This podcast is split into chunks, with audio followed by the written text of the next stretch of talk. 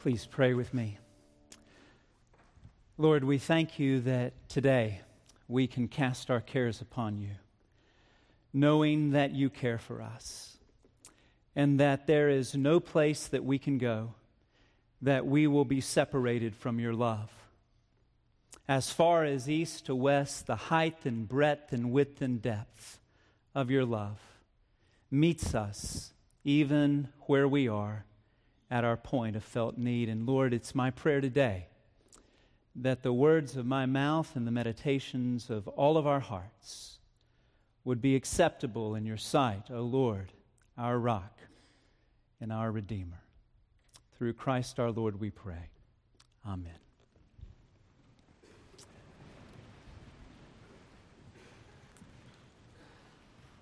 During the month of September, our pastor preached a three sermon series from Romans entitled Squeezed.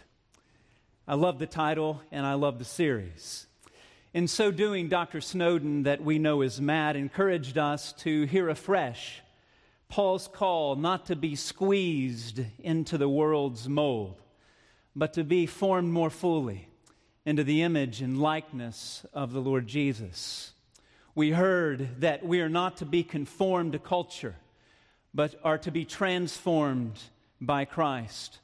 We're not to be isolated from others, however, but committed to and in community with one another and with the one who is holy other. This morning, I would like for us to return to Paul's magisterial epistle to the Romans. And on this first Sunday in October, cool and crisp and clear as it is, I want us to consider together the thanksgiving and the thesis of this remarkable letter. It's found in Romans chapter 1, verses 8 to 17. I want us to consider this passage together under the heading or the title, Obligated. So, would you begin to turn to Romans, Paul's longest and most famous surviving letter? And as you do, allow me to express my appreciation to our pastor for the opportunity to preach in his place. As it happens, Matt is at Truett Baptist Church in uh, Pearl, Mississippi today, preaching the 70th anniversary of a congregation that he formerly served. And we're all thinking, haste ye back. We're also mindful today of uh, the fact that I stand here in your debt, uh, in your debt for prayers you've offered and for support that you've given, not only to our family, but to Baylor University and her seminary. I'm in your debt, and you're in my heart. Now, let's listen to and for God's Word together. Romans 1. Have you made it there? I didn't hear many pages turn. I'm aware of the fact that most of you are using your app uh, please wait until after the service to text. It might be tempting along the way. Verse 8 I thank my God through Jesus Christ for all of you, because your faith is being reported all over the world. God, whom I serve in my spirit in preaching the gospel of his Son, is my witness how constantly I remember you in my prayers at all times. And I pray that now, at last, by God's will, the way may be open for me to come to you.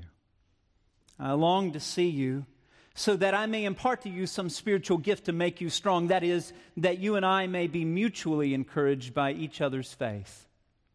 I do not want you to be unaware, brothers and sisters, that I plan many times to come to you but have been prevented from doing so until now, in order that I might have a harvest among you, just as I have had among the other Gentiles.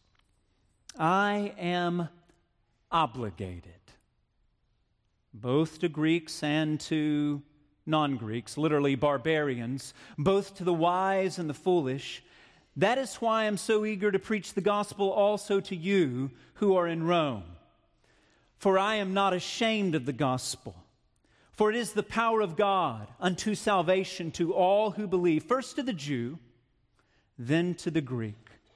For in the gospel, the righteousness of God is revealed a righteousness that is by faith from first to last, just as it stands written the righteous will live by faith.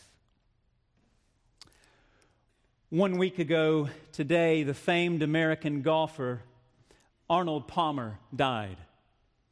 And as news of his death spread, tributes began to pour in, not only from fellow golfers, as one might have anticipated, but also from other public and political figures, including the president.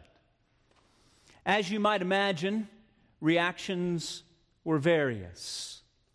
Be that as it may, time and again, Palmer's friends and admirers expressed how much they and the game of golf were indebted to the so called king, whose friendly flair and swashbuckling style captured the imagination and affections of millions.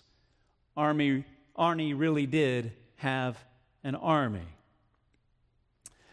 When one thinks of Paul's epistle to the Romans, one does not necessarily think of Hallmark, but one does think of many other things regarding the letter.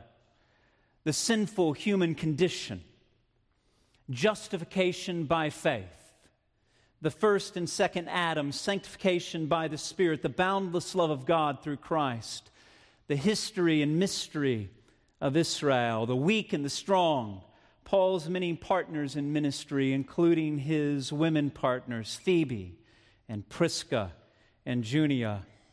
And if those things don't come to mind, perhaps the Roman road does. Whatever comes to mind, it's not likely that when you think of Romans, that all of a sudden the word obligated or indebted flood your mind.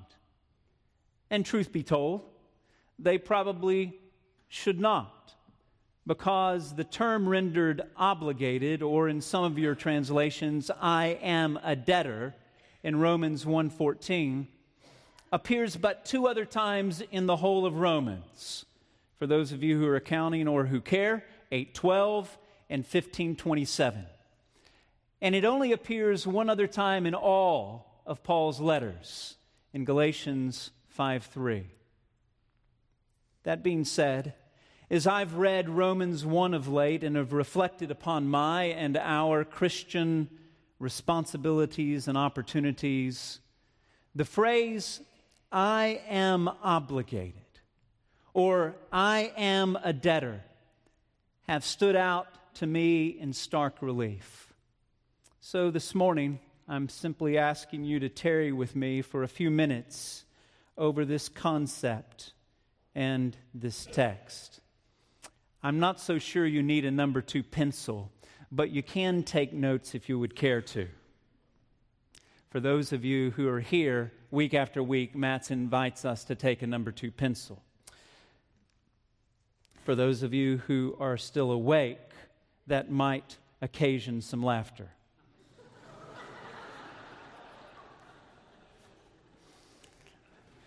It was an early game yesterday. Come on, help me. help me. On the heels of an expansive salutation in Romans 1 1 to 7, Paul gives thanks to God for believers, these brothers and sisters in Rome. As Rome is mentioned, we remember that it is the epicenter of power and culture in Paul's day. The faith that is the believing obedience of the Roman Christians was known far and it was known wide. Paul may be a bit hyperbolic when he says that their faith was known everywhere. Truth be told, it was known in the Christian news networks in which Paul found himself everywhere he went. It was as if though he heard of the Romans' faith. And for Paul, this was grounds for thanksgiving. What is more, the apostle who preaches the gospel, this gospel, as we learn in the initial verses of Romans, promised beforehand and fulfilled in Christ Jesus, God's Son, the apostle who preaches also prays. He prays for the Roman Christians on an ongoing basis. And he prays that somehow, some way, his way will come to them. Up until that point in time, that is when Paul wrote Romans, as Robin rightly said, from Corinth around AD 57 58. Paul had only heard of the Roman Christians and prayed for them, but he had yet to see them face to face. The time had now come in Paul's life and ministry that opportunity would give way to allow him to come to Rome. He had finished his ministry best he could tell in the eastern Mediterranean. He was on his way to Jerusalem to deliver the gifts that Macedonian Christians had offered the impoverished saints there. But now he was ready, as Horace Greeley once put it, to go west, young man, go west. Paul gives three reasons in this thanksgiving for his longing to see the Roman Christians, not simply as a tourist, but as an evangelist. First of all, he wants to share an undefined, yet to be determined spiritual gift with them. He wants to do so not in order to draw attention to himself, but so that they might be strengthened in faith, because that's the way spiritual gifts works. God gives them to us so that we in turn might share them with others, their divine empowerment for the upbuilding and uplifting one of another. Paul not only wants to share a gift with them, but he wants to be enriched and encouraged by their faith. Paul recognized full well that it wasn't a one way street, that even as he gave, he would receive. And then, thirdly, he wants to reap a harvest. He gives thanksgiving to God. He longs to be with the Romans so that he might reap a harvest. That is, that he might win people to Christ among them, even as he had among other Gentiles in the midst of his ministry. You see, for Paul, like Jeremiah of old, the gospel was a fire that was shut up in his bones. And he can say in 1 Corinthians 9, Woe is me if I do not preach the gospel. As Paul continues and even concludes the introduction of his letter to the Romans, he touches upon his mission on the one hand in verses 14 and 15, and his message on the other. His mission, of which he speaks by way of obligation, indebtedness, is to proclaim, announce, herald the gospel, the good news to both Greeks and barbarians, the wise and the foolish. That is to say, the cultured and the non cultured, the urban dwellers and those who dwell in rural areas. Stated otherwise, Paul's mission was to preach the gospel to everyone, everywhere, with special attention to the non Jews, the nations. You may recall, as Paul was en route to Damascus, he encounters the risen Jesus who grasps him and calls him, like the prophets of old, to take the gospel to the people. And Paul, in so doing, is carrying out the vocation of Israel to be a light to the nations, an extension of God's grace and mercy to others and to the uttermost. In Paul's day, the Caesars would talk about their work and their rule along lines of euangelia, glad tidings, good reports. Sometimes when a Caesar was born, it was said that now the good news is being promulgated, heralded. But Paul says that whatever the Caesars can claim pale in comparison to the singular good news and gospel of one who is greater than Caesar, even the Christ. Even as Paul's mission was to preach this gospel, Paul's message was, in fact, the glad tidings of God in Christ. Paul was mindful that it was foolishness to some and a scandal to others, but he declares in 116 that he's not ashamed of this gospel. Then, in what might be regarded as the thesis of the letter, Paul gives two reasons that he is not ashamed of the gospel. First of all, Paul says the gospel is the power of God unto salvation to all who believe, to the Jew first, and also to the Greek. God's choice of the people of Israel mean that this is true historically. And then, as Paul reflects upon the fact that we as Gentiles have been grafted into Israel in Romans 9 to 11, we begin to see how this is true theologically, even in the midst of Paul's ministry. Frequently, he finds himself in synagogues declaring the gospel to his kith and kin, to the Jewish people, and often at great cost to him. Recall that he can say in 2 Corinthians 11 24 that on five occasions he received the 39 lashes, that is, the synagogal discipline. Paul says this gospel is a power. It's a power that both outstrips and outshines other powers. It transforms and empowers all who would call upon the name of the Lord. The gospel is not a special preserve for the elect few. Rather, it's a dynamic force, an immeasurable blessing to all who will believe and declare that Jesus is the crucified and risen Lord. And when one does, all things become new. For if anyone is in Christ, there's a new creation. Old things passed away. Behold, all things become new. The difference is about as stark as the back half and the balconies of the sanctuary with the front half. Home improvements are coming with the front half. It will be Matt in the round in the not too distant future. the gospel is a power, and the gospel is, in fact, a revelation of God's person God's righteousness. The gospel shows us who God is and what God does.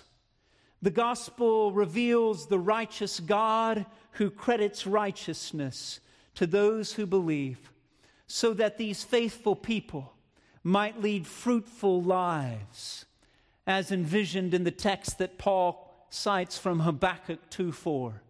The righteous ones will live by faith. I don't know about you, but as I read these lines from Paul, it seems to me that his commitment to and passion for the gospel is palpable. And if we would allow our love for and devotion to the gospel to wax and to wane from time to time, it doesn't seem to have been the case for Paul. His commitment to the gospel is in fact clear. And he regards himself as obligated and is indebted to the gospel and its proclamation, not least to the nations, to the Gentiles, that he might herald God's grace to those who have yet to hear it. As I was reading afresh Romans 1 and came upon this statement, I'm obligated. I began to wonder to myself, why is it that Paul sensed that he was obligated, indebted to the gospel and to people who had yet to hear the gospel? And I gather that the reason that Paul sensed himself obligated is because he knew that he had been entrusted with the gospel that it was a sacred trust that he had received and thereby was responsible. Paul says as much even in his earliest letter, 1 Thessalonians. He says it in 2 4 that he is entrusted with the gospel, and he makes similar statements in other places in his epistles. And this morning, I want us to see what was true of Paul is no less true of us. You and I, we have been entrusted with the gospel, both as a church and as individual Christ followers. One of the commentaries that helped me in preparation for this message was that of John Stott, and John Stott rightly notes, and I quote Even though we are not apostles, if the gospel has come to us, which it has, we have no liberty to keep it to ourselves. Stott continues Nobody may claim a monopoly of the gospel. Good news is for sharing. We are under obligation to make it known to others. For as we have sung one to another all these years, everybody ought to know who Jesus is. What our congregation, friends, has to offer others is not only a strategic location on 5th and Webster across from Magnolia, as if we needed reminding. Not only fine facilities that are becoming finer by the day. Have you given yet? Matt would want me to ask you. Not only a storied history where we stand in a long stream of those who bear such names as Carroll and Dawson and Feezor. And not only cutting edge, age graded ministries. But first and foremost, friends, what this congregation has to offer others is that which we've been entrusted by God and our predecessors in the faith. That is, in a word, the gospel. And even as this sanctuary is intentionally shaped like a cross, so it's true that we are to lift high the cross in that which we say and in that which we do. Pastor Kerry Berkeley and the fine folks at Greater Ebenezer Baptist Church, I think, understand this a little more fully than most. I don't know if you've had a chance to we- read your Waco Tribune Herald yet, but when you do today, you will see that front and center is Dr. Berkeley. And as he and his church had the opportunity to sell their strategic property located right where Panera Bread and all of these other restaurants are going. They decided to say, Thank you, but no thank you. Because in the midst of this congregation's life, ministry really is more important than money, and we understand this location to be our mission, and we're delighted to welcome others who are moving in round about us because as they do, we want to bear witness even to them. The majority of us understand financial trusts. I'm not a quick study, even though I'm a son of the banker, but I think I understand now that a trust along financial lines is when the trustor gives the trustee rights to hold property or assets for the third party. I can be corrected later, but I think that's right. Ours, friends, is a spiritual trust. God, the trustor, has entrusted us, those who know Him, the trustees, with the gospel for the benefit of the other. That is, the third party.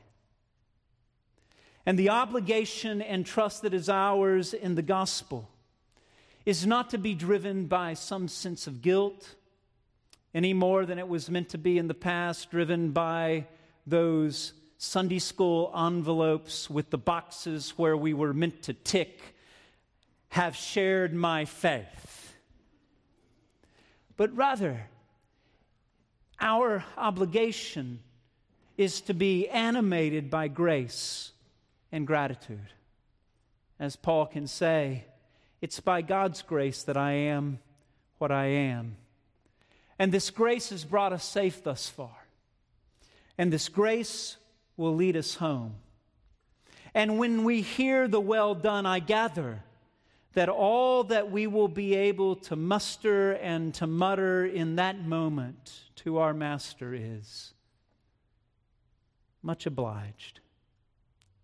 And perhaps we will say the same to others who led us to faith in Christ. And I wonder, I just wonder if anyone will be able to say the same to us.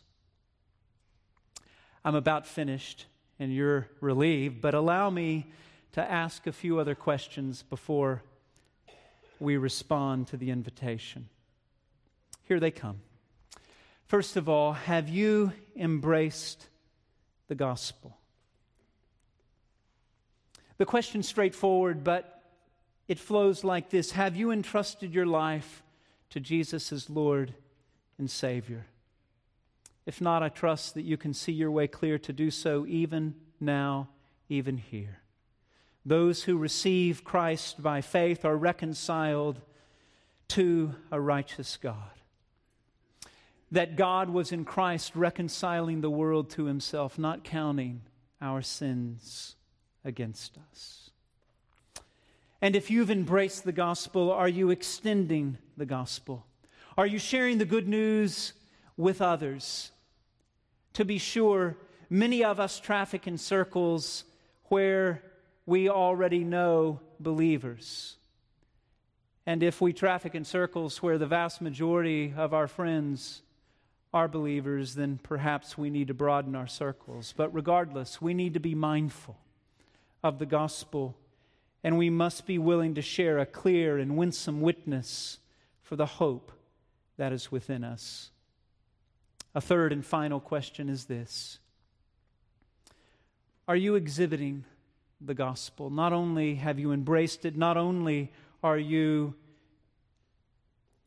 sharing it and extending it, but have you come to a place where you recognize that you're the only Jesus that some will ever see? Paul puts it this way We have the treasure of the gospel in jars of clay to show the all surpassing power is from God and not from us. Some of you may know that this weekend is the playing of the Ryder Cup. It's at Hazeltine Golf Club in Chaska. I'm told that's outside of Minneapolis, Minnesota. For those of you who just view the Ryder Cup as background noise for your naps, you might not know what the Ryder Cup actually is. It's a biennial professional men's golf competition played between teams from Europe and the United States. And if you're watching, and I am, the singles come today, any of the telecasts, you do not have to look too hard or to listen too closely to detect the inspiration and appreciation of Arnold Palmer from the American squad. My hope this day is that people don't have to look too hard or to listen too carefully to see the fact that it is the love of Christ, the King, who controls us. Having concluded this, that one died for all, and therefore all died, and he died for all, that those who live might no longer live for themselves, but for Christ who loved us and gave himself for us. Our Lord and our God, we're grateful that you made Christ the one who knew no sin to become sin on our behalf that we might become the righteousness of you, God, in him. And even as the placard upon this pulpit reads, Sir, we would see Jesus. We pray in this moment that even as Christ has been lifted up, that Spirit of God, you will now draw us to Christ, who loved us and gave himself for us. And we offer you our prayer in his name. Amen. Friends, as we stand and sing out of my bondage, I invite you to respond. There will be folks at the front to receive those who have a public decision to make. Let's stand.